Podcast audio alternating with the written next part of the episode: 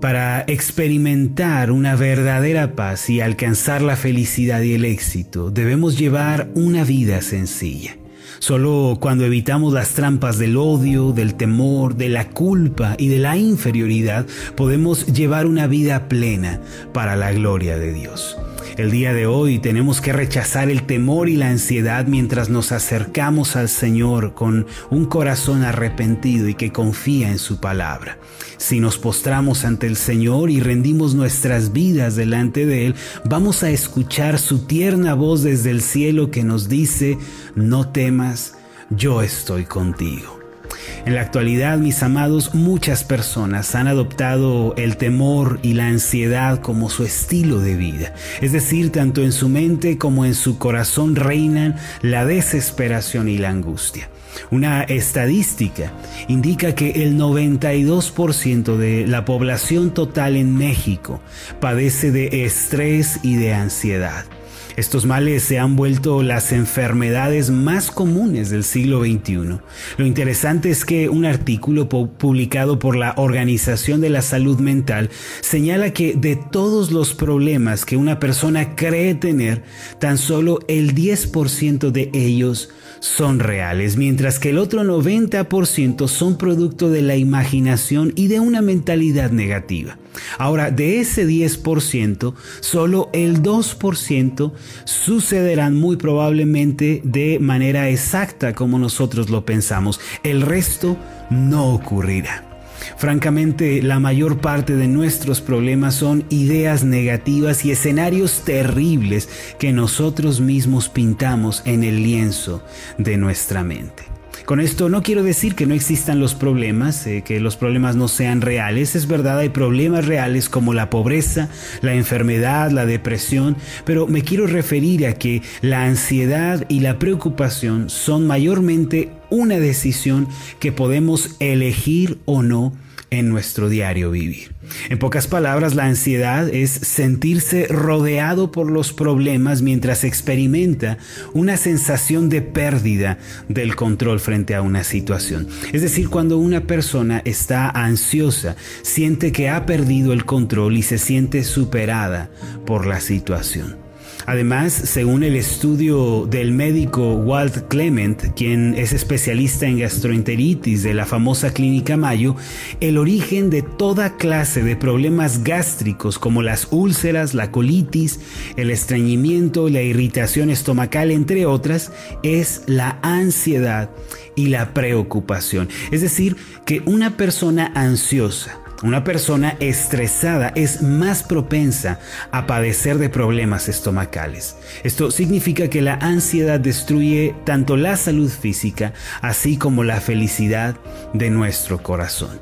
Para que podamos, mis amados, ser libres del poder del temor, de la ansiedad y de la preocupación, debemos tener un encuentro con Dios. El temor y la ansiedad no se van de nuestro corazón por medio de los métodos humanos. Las riquezas, la posición social, la fama, la belleza no pueden vencer a este terrible enemigo del corazón llamado ansiedad. Uno de los oponentes más terribles para la felicidad y la plenitud en la vida es, sin lugar a dudas, la ansiedad. Si una persona está ansiosa, ya ha perdido el gozo y la dicha, pasando a encontrarse desesperanzada. Si el día de hoy usted está viviendo en medio de la preocupación, de la ansiedad, del temor, es momento de acudir al único que puede revertir su situación. ¿Quién es? Jesucristo. En cierta ocasión la Biblia nos relata que los discípulos del Señor se encontraron en medio de una tempestad en un lago. Jesús les había dado una orden que cruzaran al otro lado. Este relato lo encontramos en Lucas capítulo 8 a partir del versículo 22.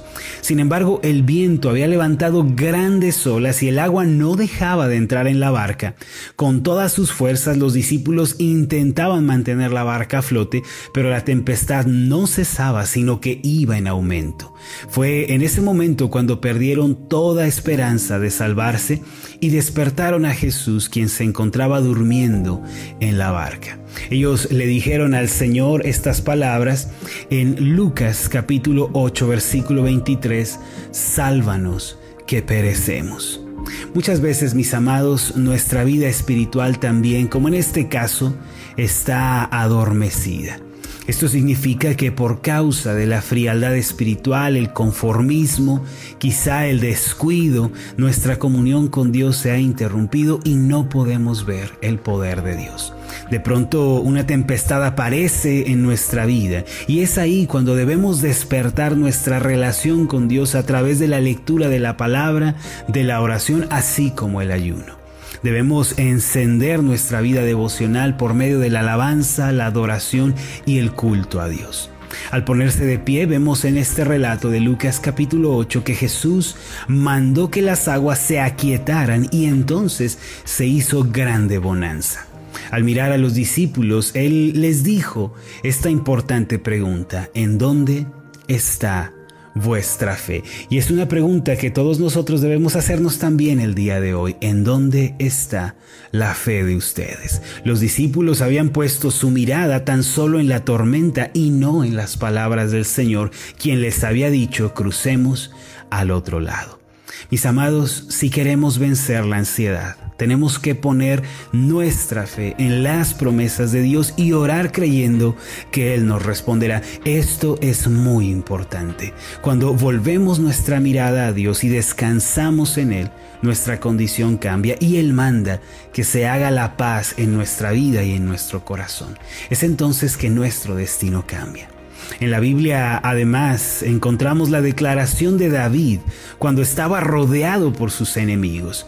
En el Salmo 3 encontramos una oración para la mañana que David hizo en un momento muy particular cuando estaba siendo perseguido por su propio hijo, Absalón.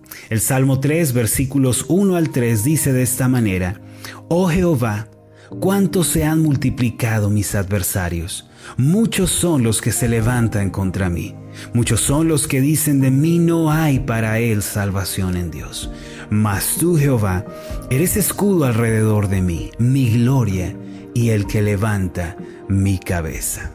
Aunque una circunstancia nos supere en número y muchos se levanten contra nosotros, incluso si escuchamos comentarios negativos y derrotistas como que Dios no nos salvará, que Dios no nos ayudará, nosotros debemos mantenernos mirando al Señor. Debemos confesar, Señor, tú eres mi escudo, tú eres mi guardador, tú eres quien me guía en esta vida, pues no estoy solo.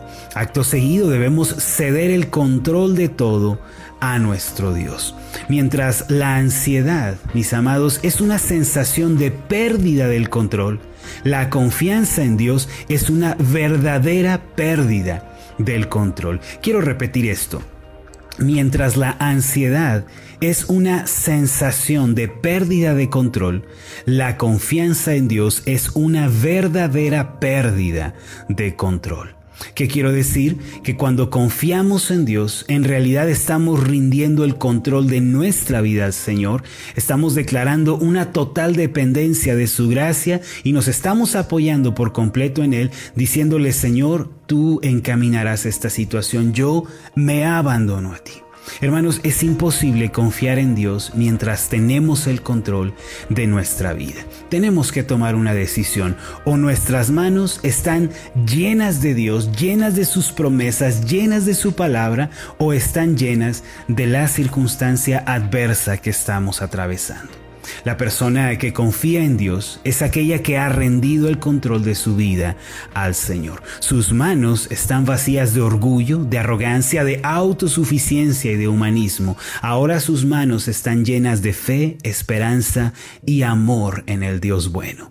A propósito, querido hermano, ¿Qué hay en sus manos el día de hoy? Querida hermana, ¿qué tiene usted en sus manos? ¿Por qué no entrega el control de aquella situación a Dios? El día de hoy echemos fuera el temor mientras nos apoyamos con una confianza sincera en Dios. Hay que encender nuestra vida espiritual a través de la oración, a través de la meditación. Hay que volver a arrodillarnos y clamar a Dios. Digámosle, Señor, tú eres mi escudo, eres un escudo alrededor de mí, eres mi gloria y mi cabeza será levantada por ti. Vamos a hacer una oración. Amoroso Dios y Padre Celestial. Muchas gracias Señor por la bendición de poder abrir nuestros ojos en este día y de poder acudir a tu presencia para encontrar socorro y respuesta para nuestra situación. Gracias Padre porque en tu palabra hay respuesta para lo que estamos viviendo. Tú nos enseñas que no debemos afanarnos. Si tan solo nos acercamos a ti con un corazón que se arrepiente de sus pecados y que confía en tus promesas, vamos a escuchar tu voz que nos dice, no te tienes que preocupar, yo me encargo de tu situación. Gracias Padre porque hoy nos ayudas, hoy nos extiendes la mano y nos libras del afán y de la ansiedad. En el nombre de Jesús. Amén y amén.